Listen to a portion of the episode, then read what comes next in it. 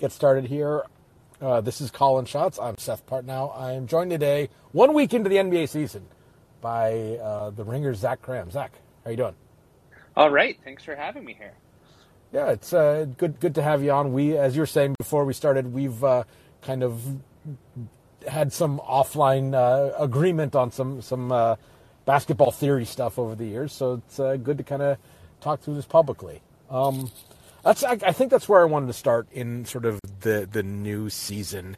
Is are there kind of any? It's it's early to say, but are there any like broad trends across the league that you've got your eye on already?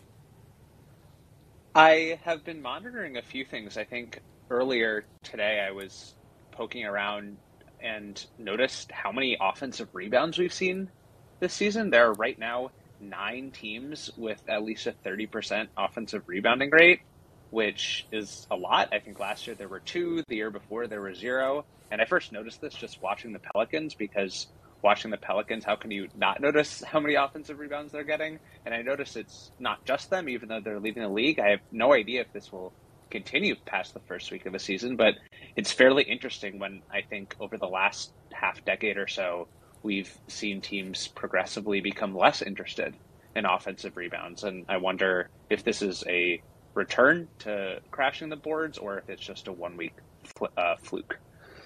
I have I have a few thoughts here. One, this is I think this is something that Daryl Morey has been sort of pretty open about thinking that that the, that the league is, which is ironic considering who his coach is now, since Doc is one of the uh, is one of the the uh, the fathers of the of the shoe the offensive boards and get back uh, sort of rage that has been the last decade or so. But uh, Daryl Daryl's been on this, and I think a lot of people have have noted that there's probably a lot of situations where you can you can go for an offensive board without really impacting your transition defense. Um, so I wouldn't be surprised if some teams have have figured some things out about you know when they can profitably do that. But a lot of the teams at the bottom of that leaderboard this season are the teams we would expect to be contenders. The 76ers, to bring up Daryl, rank 29th in offensive rebound rate. The Bucks rank 28th. The Clippers 27th. The Warriors, Heat, Celtics all below 20th as well. So it's kind of interesting when you have teams like Utah and Indiana and New York crashing the boards and the teams that are probably more likely to be competing for the top seeds in the standings, they're still the ones issuing offensive rebounds.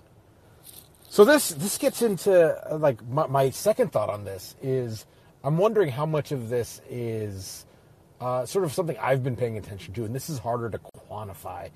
It seems like point of attack defense has been a real struggle for a lot of teams to start the year, and those things I think go hand in hand. I mean, I think you see that uh, you know one of the reasons why the sort of the Buck style uh, you know drop to protect the paint part of the reason why that's good is not just it takes away layups, but it takes away free throws and offensive rebounds to some degree as well. So it doesn't make it doesn't it shouldn't be surprising, I think, that teams that are able to break, you know, cause breakdowns on the perimeter are having some joy on the on the the, the offensive boards. Uh, is that something you've? Is this something I'm just imagining, or have I just been watching too much uh, um, 76ers and Timberwolves? That was the joke I was going to make. You must have been watching the Timberwolves game last night. Uh, I mean, I've noticed it. I also think that it, this is definitely the kind of topic I get nervous writing about, for instance, because it's so hard to quantify and I'm so worried that I'm falling prey to confirmation bias. I also think that we've seen perhaps uh, more competitive games than I would have expected early in the season. I don't, and I don't know if the point of attack defense specifically plays into that. But just thinking about last night's Timberwolves game, that's a game you would expect San Antonio to lose. San Antonio also beating Philadelphia, which has displayed weak point of attack defense this season. So I wonder if that's maybe a reason that we're seeing the teams that we expected to be tanking uh, be more competitive so far earlier in the season because they're just getting easier shots than you would expect a team of that caliber to generate. I'm wondering as well if, if there's there's an offensive side to this as, as well. Normally, we expect to see defenses usually have the upper hand early in the season, and I don't totally feel that way. There's been a few games. I think Um, the Celtics Sixers game for uh, in, in opening week, for example, was a high profile game. That was pretty much a rock fight. Uh, you mean Buck, Buck Sixers? Buck Sixers, thank you. It was pretty much a rock fight. Um, however, uh, this year it, it it seems like, or maybe I'm just I'm I'm projecting this that teams have gotten the last couple off seasons. It's been the off season has been short, so teams have maybe eased into the season a little bit, and maybe there are some teams, especially older teams, that are still kind of easing in when they maybe could have gone a little harder in training camp, given that they had a whole extra month this this this off season, and they're maybe just not fully up to speed. Again, this is one of those things that's in, that it's impossible to quantify, and it's it's a it's a handy narrative. But I, I there there's enough teams that are playing with enough pace offensively that it just seems like defenders are almost starting behind and never catching up. So I have two thoughts about this. The first is that maybe the reason isn't so easy to quantify, but the results are. And right now, according to Basketball Reference, the offensive efficiency league wide is tied for the highest rate ever. And as you say, that only increases as the season goes. Right now, if you just look in pure points per game, we're averaging more points per game than in any season since 1970. And again, that rate, even if pace slows a bit as the season continues, that rate typically rises over the course of a season. So we are in basically unprecedented territory for most fans' lives in terms of the high scoring nature of the NBA in 2022 23 right now. And the second factor I wonder about is um, I'm actually working on a piece about this, hopefully in the next week or two, about the new take foul rule. And I know take fouls were uh, a blight on the game. I'm glad they're gone. They also weren't a huge part, like maybe one to two a game on average. But I have noticed just the pace and the, the energy that teams are playing with, the effort they're putting to get into transition. I wonder if the lack of take fouls or I, the change in that rule is giving teams more freedom to explore pushing in transition. Fast break points are up a little bit. Transition opportunities are up a little bit according to the stat sites. Again, not by a huge margin, but I wonder if it has that sort of ripple effect into just broadly putting defenses on their back heels.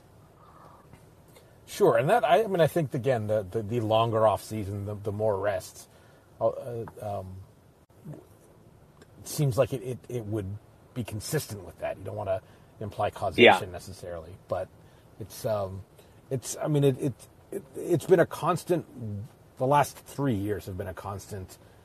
How is this like and unlike basketball that's the, the NBA basketball that's come before this? So it, you're always kind of you're you're guessing a little. And I, I think also this is where, uh, again, like both of us as statistically inclined minds want to see these trends extrapolate over more than just a single week. Also, see how they linger as, like right now,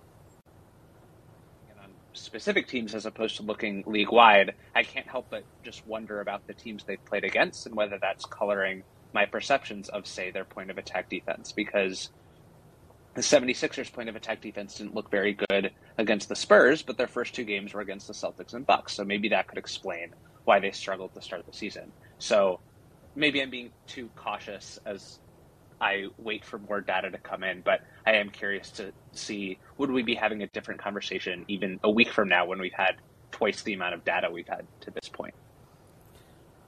At the same time, though, I mean, we've seen like seeming like we, the, you know, the, the, the Jazz finally dropped a game, but we've seen them seem like get penetration at, at will, yeah. despite um, supposedly uh, being a team that's going in a in a different direction, and they and they may still end up that way, and they may have you know a move or two in front of them uh, to do that, but it, it does seem like, all right, if if the other teams like guards are are Mike Conley and Jordan Clarkson, you kind of should be able to stay in front of the ball at this point.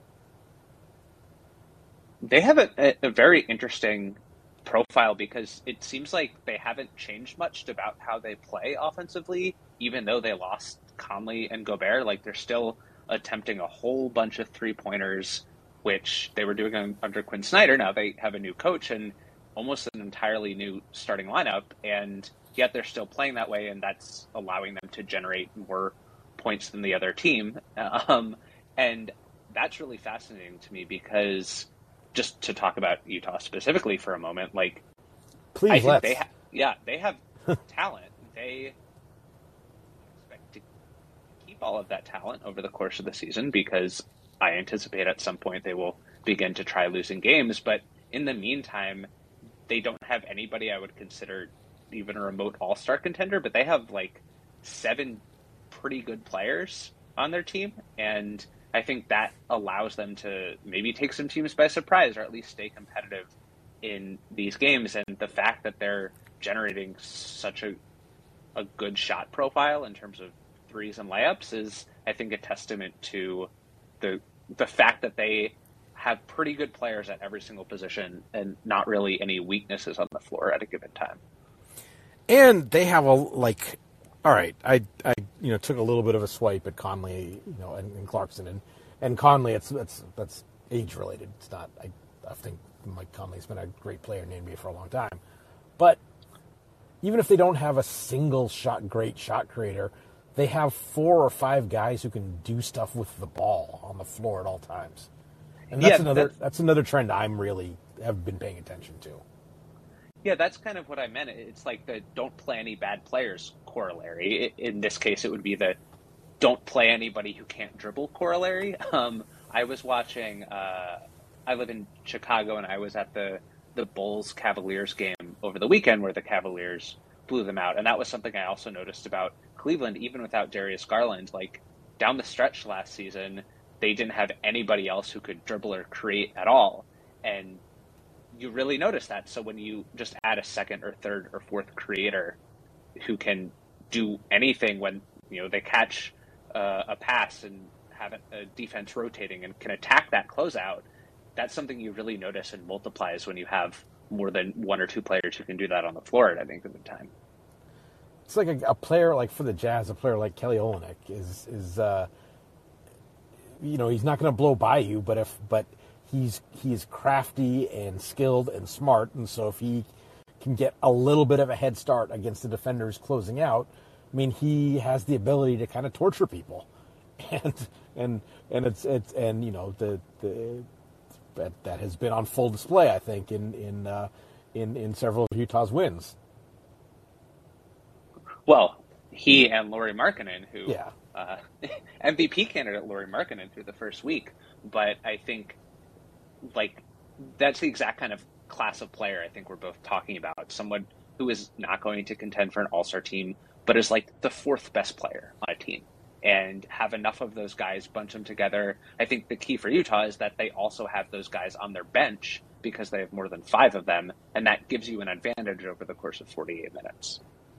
No, I, I mean, even even it seems like it's not totally hasn't totally gone that way, but even Atlanta, I think that they have, you know, I've I've been looking at this sort of start the season, the the difference between Atlanta and Philly and Dallas is okay. We've got the three three of the most ball dominant players in the league. Like Trey still has the ball a lot, but they are, but um, uh, Dejounte Murray has done more playmaking and has had the ball more than any player, other player on the Hawks. Like, It's again only through a week, but no other teammate that Trey's had aside from one year where Lou Williams just got to dribble the ball the whole time he was playing with the second unit unit has had the ball as much as Dejounte Murray has had so far this year. And so even even though it's still a Trey offense, they seem to have agreed um, to switch it up. And and uh, I, I forget who I saw noticing that this today um, uh, was that they're running like more pick and rolls with John Collins and fewer with Clint Capela, and I feel like that plays into a similar thing in that you know Collins can catch and make a play in a variety. He can pop, he can roll, he can short roll, he can you know um, he can rescreen. Um, that that that strikes me as again a similar kind of ethic that that is being approached as opposed to kind of a pure heliocentric model that the Hawks for one team have gone very far down that road in the past. Trey has already taken eight catch and shoot threes in three games this year, when he normally averages about one a game Yeah. over the last few seasons. I, Yes. The Hawks are maybe the prime example of a team I would like to see play more games against real competition, given that their three games so far have been home games against Houston, Orlando, and Charlotte. Um, I guess their next two are both against Detroit. Um, so I don't think anyone started the season with more of a cupcake schedule than Atlanta did. But yeah, Murray's been awesome. And I think if there's another trend to the early season, it's been a lot of the offseason acquisitions have been meaningful. Murray and, and Donovan Mitchell and Christian Wood have all made impact right away uh, for some of the most impressive teams of the season to start. Like I think Cleveland and Dallas have looked great.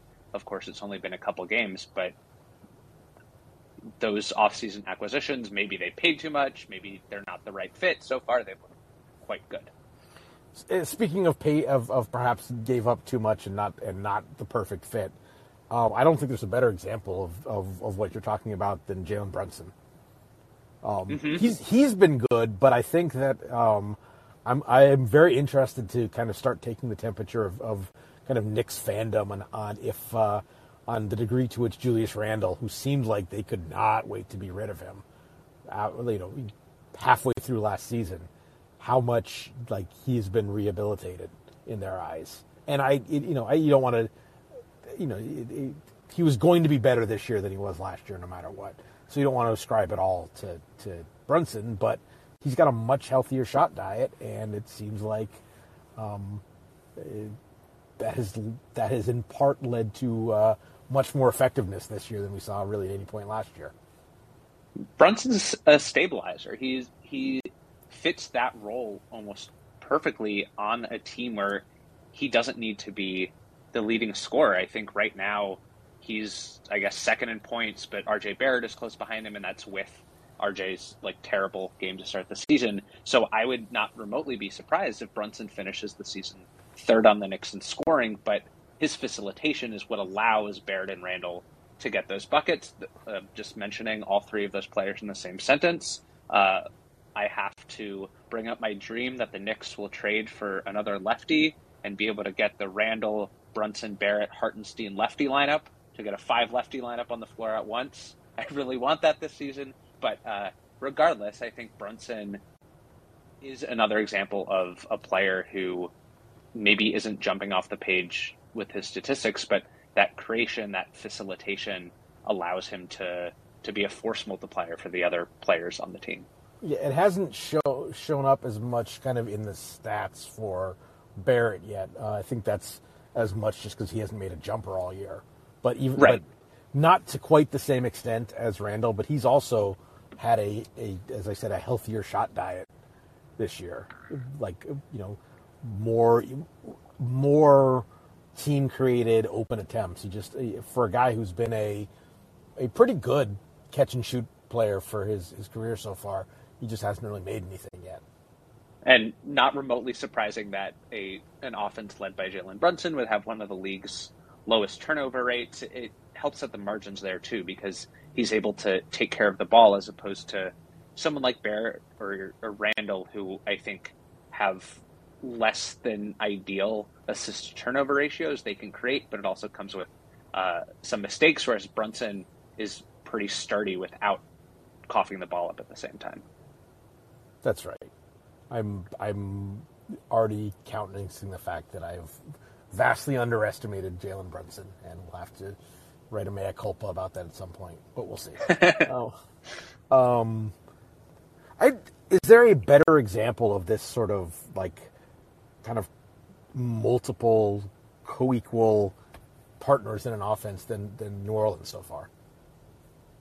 Is there a better? Well, New Orleans is a great example. I'm trying to think if there's a better one.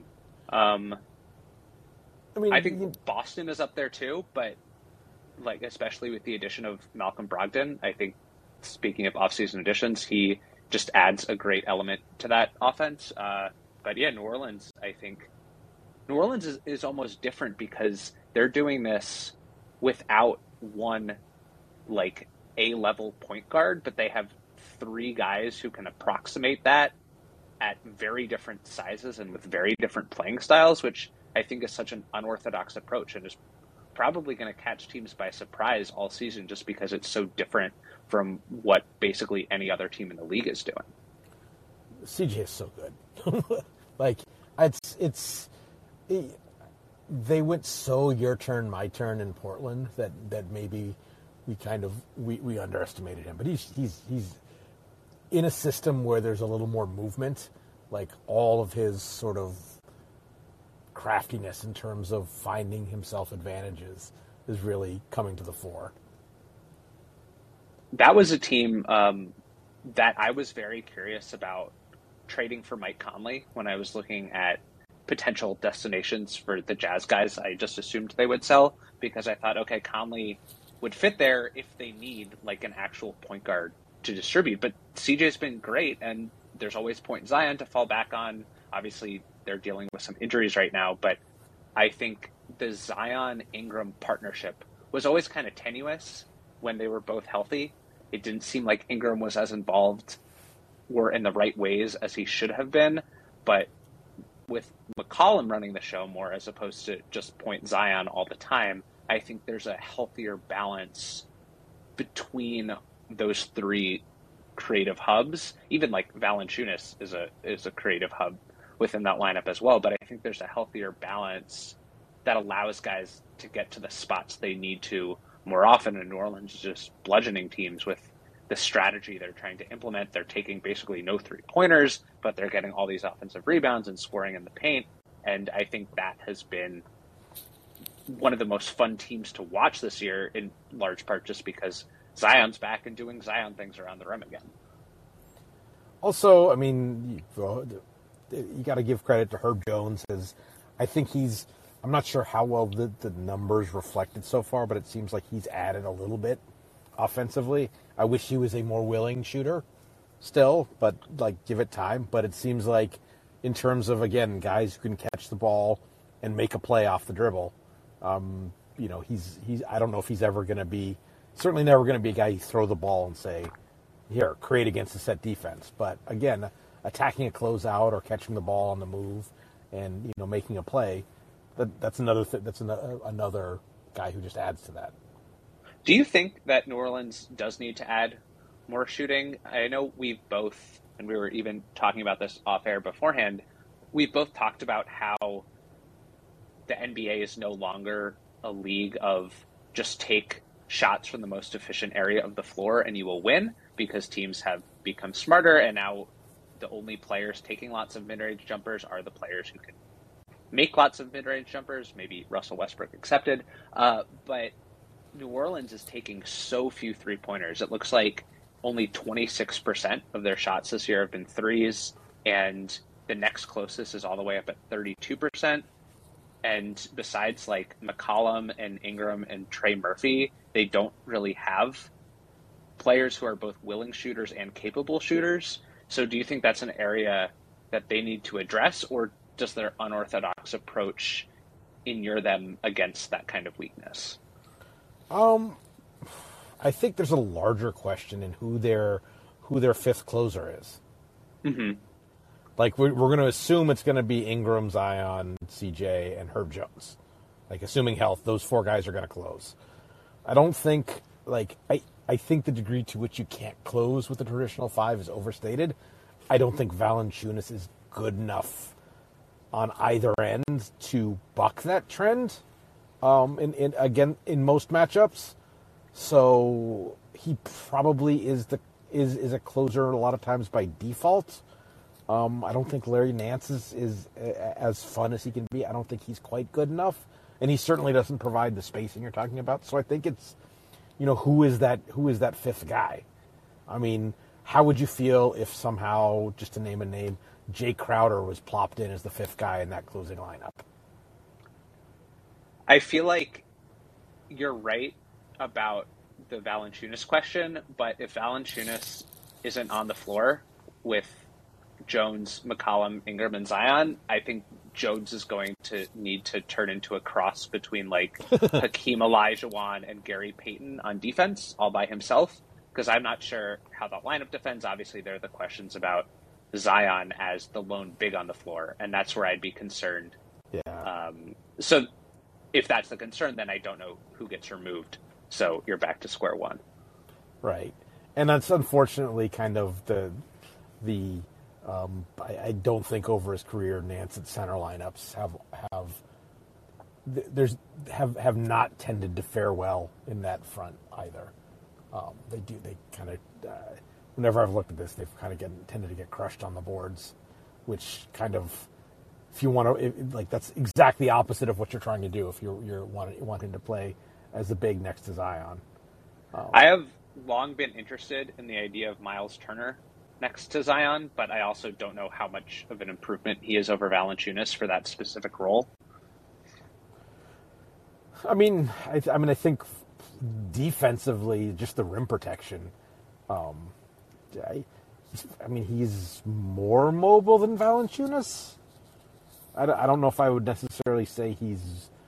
he's certainly not a, a super switchable guy, but there's there's gradations of this, and he's more mobile.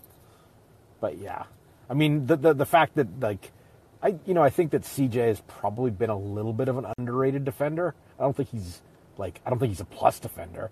I think he probably got overly maligned by him having to sort of default as a, the best defender in their backcourt in, in Portland at times.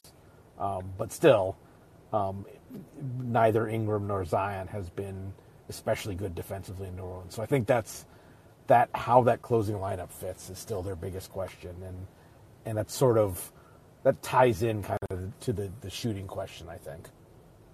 Yeah, and this conversation, I think, broadly speaking, is one of the reasons this season is so interesting to me because we don't have, at least in my opinion, a juggernaut that has spots one through five and a quality bench all nailed down. I wrote a piece a couple weeks ago about how Vegas has this as the most wide open season on record in terms of like not having one single favorite. And I think while the questions might be a little bit more glaring for New Orleans than we're talking about them now, you could ask almost the same questions for any other team, whether they're health related or depth related or that fifth spot related. And I think that's what's been fun about the first few weeks is we're starting to get answers to those questions. Um, I was just thinking, and, just thinking about that. Um, what are like? well, I was going to say, but the Clippers, and I was like, well, no, I, I would probably feel more like that about the Clippers if they still had Hartenstein. Is that weird? That like I love the... Isaiah Hartenstein. That's not weird. I think he's a meaningful loss, and I understand that they're probably going to go like five out in any playoff matchup. But I think having a bit more flexibility helps. I also think their offense has been particularly unimpressive early on, and I expect that to to change as the season continues. But I think they're ranked like 29th in offensive efficiency right now, so that's not ideal. Yeah, they've. I mean, they've they've thrown the ball around a little bit. They've kind of at times done the the thing the Warriors do, even though they don't play the sort of the the the uh, the intricate style that Golden State can. They they have a tendency to to, to be loose with the basketball, I think, um, and that's kind of can keep teams in games against them. Yeah, I think like Boston. If I knew Robert Williams were going to be healthy, I'd say they're a complete team. But I don't know Robert right. Williams is going to be healthy. Right. that's a huge factor. I think Milwaukee. If I knew everyone was going to stay healthy there, I would say they're a complete team. But I think they're pretty thin especially with I, I Middleton and Connaughton out right now. I have questions about like it's this is gonna like Eric Nehm and I talked about this last week, but it's weird to say this to the team that starts with Giannis, but I have questions about their athleticism in in postseason matchup. I heard that conversation, and Eric was pushing back against the idea that the Bucks are too old, and I think largely that's true. But it's an interesting question given that basically the entire rest of the supporting cast is in their 30s. And that makes you wonder how many more runs they have left, especially with Holiday and Middleton and Lopez. Like, after this year, after next year, will they have to start rotating out members of the supporting cast? And I think that adds urgency to this season to use those second round picks and whatever like back of the rotation slots flotsam they have to pile together to match salaries, whatever like one upgrade they make at the deadline, I think that needs to be a really meaningful upgrade as opposed to Serge Ibaka last season. I mean, I said at the time, and and that that uh, that trade was as, as much about adding those second round picks to, to try to try again this year. I mean, we saw it last year at the trade deadline. We saw that the that there were not useful players available for any reasonable trade ask at, at, at the deadline, just because so many like you know, sure, hold out for a first round pick for Terrence Ross. That makes sense. Like, what like what are we doing here, guys? Um, before let, us you know what I think Orlando is the next team to go to, just because I think in a roundabout way that gets us to the last topic I wanted to talk about, which is you know pick swaps and, and Victor Wembanyama. so, have, how much of the Magic have you seen this year? I watched almost their entire opening game against the Pistons, Such and a, I had so much fun. That was like, was that the the first game of that first night where everyone was playing? I think Yeah. so, and that was a really fun lead in because you know the teams were making mistakes. They're young, but it was fun, and then you could kind of switch from that game onto the games with veterans who will contend for the title this year. But that was a great game. I, I've watched snippets of their other games where it seems like they keep coming close and just don't have the ability to, to go over the top. Like they played four games that have been fairly close until the end, I think. Um, and like Paolo and Franz are just going to be awesome for a long time, is my one impression of this team. I mean, I think if you wanted to to name the perfect Orlando Magic season this year, it would be whatever number of the the most number of wins that gets you to a bottom four record because you don't want to lose every night. So the most like the you know the, the the price is right on on wins for for that, uh, and and Paolo and and and Franz look awesome every night. Like what you know, and, and everyone and everyone else that you care about stays healthy. Like I think if you have that, you that's that's that's Yahtzee for, from a Magic standpoint, isn't it? Yeah, and if I could add like the cherry on top, I would say have one of the other kind of fringe guys take a meaningful step forward. And I don't know if this will continue, but Bol Bol, man, he, he's looked good. He's averaging 10 points a game in 16 minutes. When he goes up for a rebound and unfurls his arms, it looks like almost nothing else in the NBA. Maybe it looks like Victor Wembanyama, which we can talk about in a moment. Well, well But- it's funny. It's funny you mentioned that because he had a he had a play last night where he got a rebound and came down the floor and like did a slow euro step and like flipped a little backhand shot off the glass and it made me think of if he was getting drafted two years from now instead of when he actually did come out, he would get drafted 20 spots. I don't want to say too high, but 20 spots higher because he would get the same sort of bump that like of of being that kind of skilled ridiculous body type that Bruno Caboclo got coming into the draft the year after Giannis. I can't hear that name without thinking of the two years away from two years away quote. Sorry, that brain freeze for a second. Yeah, I think the Magic more invested in their front court. I even think Carter is a solid player and fits next to Franz and Paolo. The backcourt, I'm not sold on any of them. I think Suggs was, I guess, quietly because nobody really paid that much attention to the Magic last year. Suggs was quietly one of the worst lottery players uh, in his rookie season and has looked a little better this year. I'm curious to see if that continues. I'm not sold on Markelle Fultz once he comes back. I'm not sold on Anthony. Um, so I think there are a lot more questions about their backcourt. But who knows? They might have two lottery picks in the next draft to deal with it because of the Vooch trade that keeps on giving. Yeah. So I think that's a that's a semi natural segue into to one of the articles that you recently wrote that I thought was super interesting, which was an attempt to quantify uh, the, the value of pick swaps. Uh, it's become that's become a thing in all these superstar trades. Um, you were pretty down on on kind of the the, the, the, the value of a pick swap. I was. I looked at all the first round pick swaps in NBA history that could have been exercised up to this point and found that if you do all the math and look at how often they actually transfer and the value they yield when they do transfer, they're only about as valuable as like a high second round pick on average. Like the number 36 pick, I think, was where I had it. And that is a conglomeration of a lot of different results. On the high end, you have Boston jumping from number 27 to number one, uh, which they then swapped to take Tatum. And on the low end, you have 60% of pick swaps that don't transfer at all, so they don't generate any value. And I think I am low on them in the aggregate.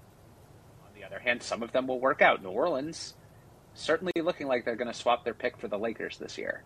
Whereas the other pick swaps this year are like the Clippers with the Thunder, and I would highly doubt the Thunder will end up swapping that pick. And there's uh, a Bucks pick that I highly doubt.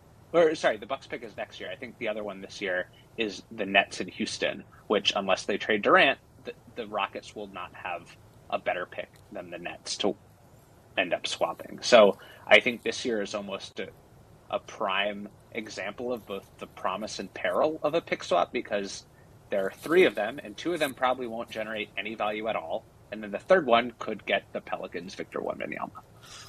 Then that's what I want. That was the, the sort of to to very specifically frame the question. What's a one percent chance of, or, or adding one percent to your chances of getting Victor Wembanyama? What's that worth? Like, I wonder if we'll see that with tanking this year. Like how aggressively teams pursue tanking because of the odds at the number one pick. I, I can't even imagine what tanking would look like this season under the old lottery odds where there was a 25% chance of getting the number one pick if you had, you know, the worst record and that plummeted pretty dramatically from 1 to 2 to 3 to 4. But right now, the top 3 teams in the lottery all have a 14% chance and the fourth team has a 12.5% chance. That's almost the question you're looking at like how aggressively will a team try to tank from spot four to spot three or from spot six to spot five, which comes with an extra 1% boost at getting the number one pick. But that's, I, but I think the, the way I'm coming at that question is I think that, you know, underpinning that is, um, I, you know, I, I think at this point everyone is is largely in agreement that Wembanyama is the the best prospect to come in in the last. Is, is it too much to say the last decade? I, I, mean, given that I've seen a lot of uh, scouts saying he's the best prospect since LeBron, I think that's almost being generous.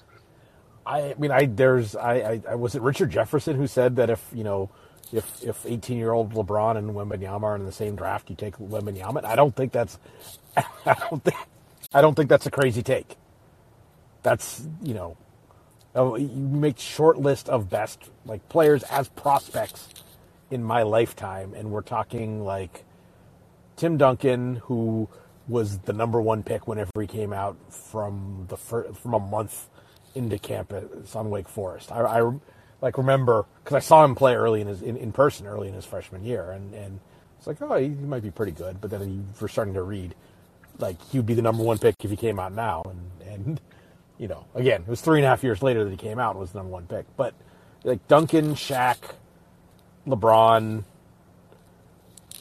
maybe AD, and you know, and depending on how your level of Euroscepticism, Luka. Like that's the that's the current, and he is in the very top. Like I I think he's a clearly a better prospect than AD and, and Luka. Like this doesn't mean he's going to be a better player. It just means as a as a as a prospect. So regardless, this doesn't we don't need to, to litigate that exactly, but it's a generational prospect, and so that that that that tiny bit of equity to adding that that's that's that's just that's that that's that's franchise changing.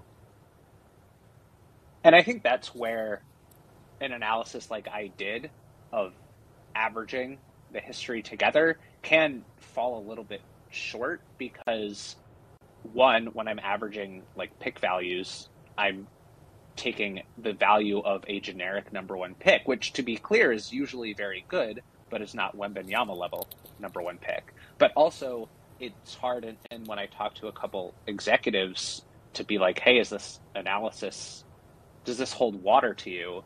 They said, generally, yes, but there's a reason teams still want to trade for pick swaps because they still have that lottery ticket in mind because they see Boston jumping from number 27 to number one and think, okay, that's a possibility if I include this as part of my trade package.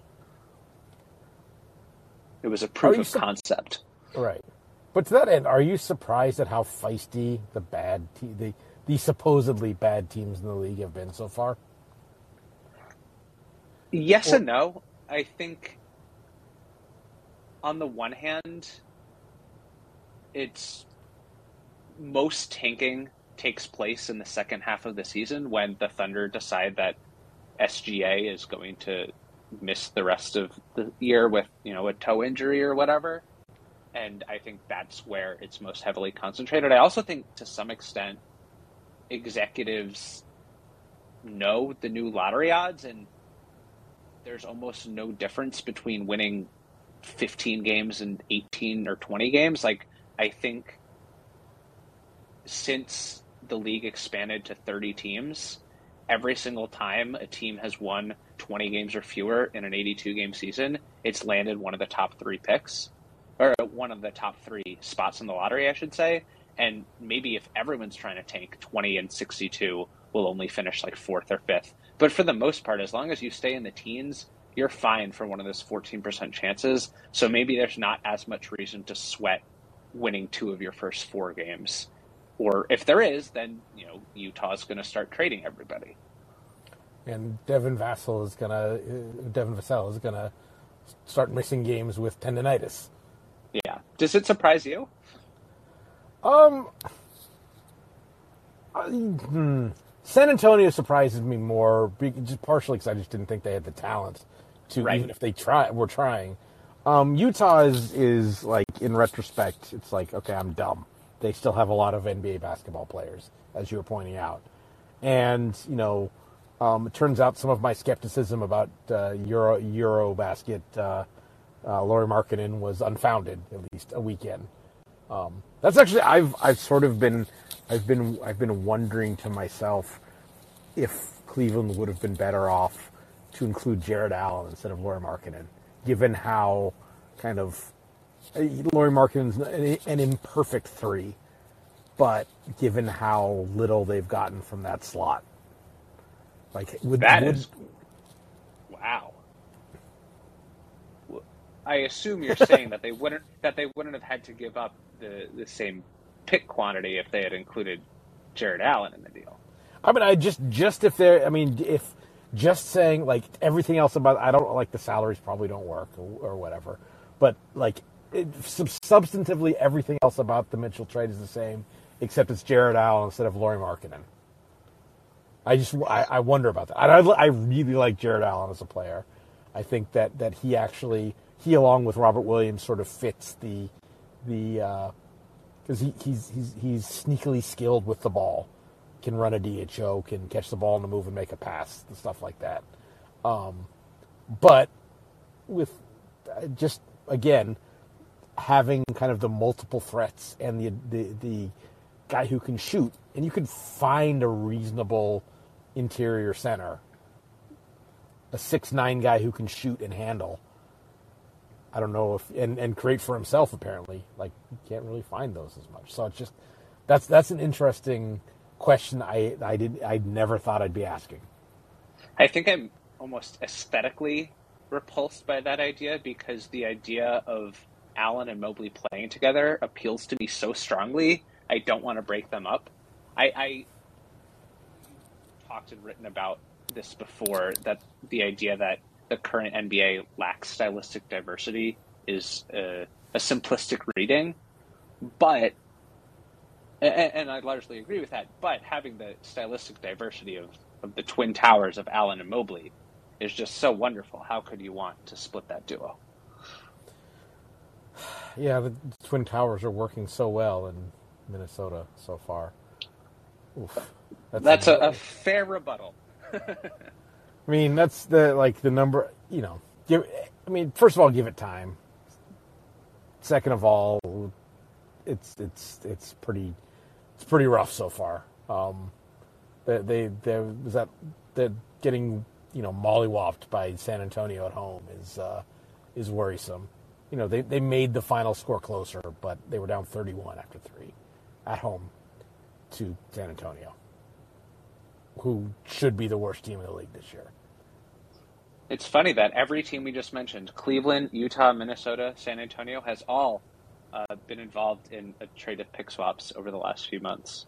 I guess because every team is getting in on that action. But yeah, it's like what, what, what teams aren't? Charlotte. Yeah. The other interesting aspect about pick swaps, I think, relates to something else I wrote a couple of years ago about how unpredictable future NBA records are.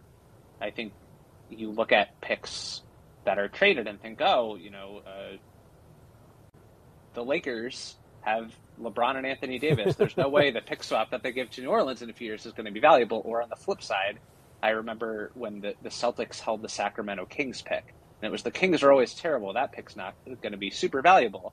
And then it was like number 14 or something because that was the year the Kings almost made the playoffs. And more than a year or two out, NBA records are almost completely random from I, team to team.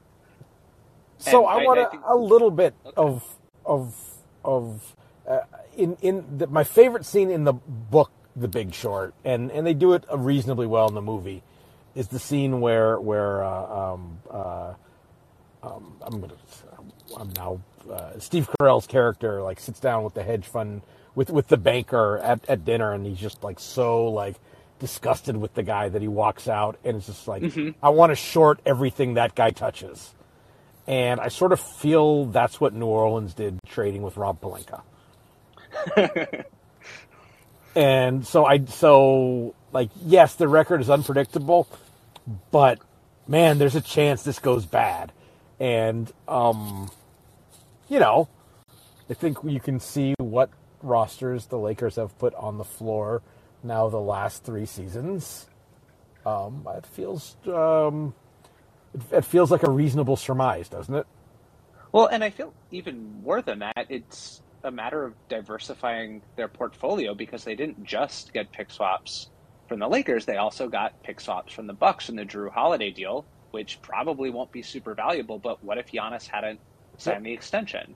Or the what Utah did this summer, they got pick swaps multiple from Cleveland and Minnesota, or maybe they only got one from Minnesota. But the point is, they now have multiple teams that can fail and give them a lot of value. The Thunder have obviously been doing that for years, and I think maybe that's the evolution of pick swaps this decade, even beyond what was happening in the 2010s, where when teams would trade pick swaps, it was mostly just one at a time. I think the Joe Johnson trade might have been the first to send multiple pick swaps in the same deal and teams would basically only have one. So if they were worse than the team they could have gotten the pick swap from in whatever year it was ready to come up, well, then they were just out of luck, generating no value. Whereas if you're Utah or New Orleans or Oklahoma City with any of these future deals, maybe one of them won't hit. But if you have three or four opportunities, all of that randomness means one of them probably will. Oh, I guess I'll close this discussion by by by offering some support to the the poor folks who have to do the the programming of projected draft odds or projected draft orders, um, based on you know some of these. If you go on like RealGM and look at like future pick odds, and there's like some of these picks that are they get the the third best of Brooklyn, Houston, Miami, Charlotte, and Toronto's 2025 second round pick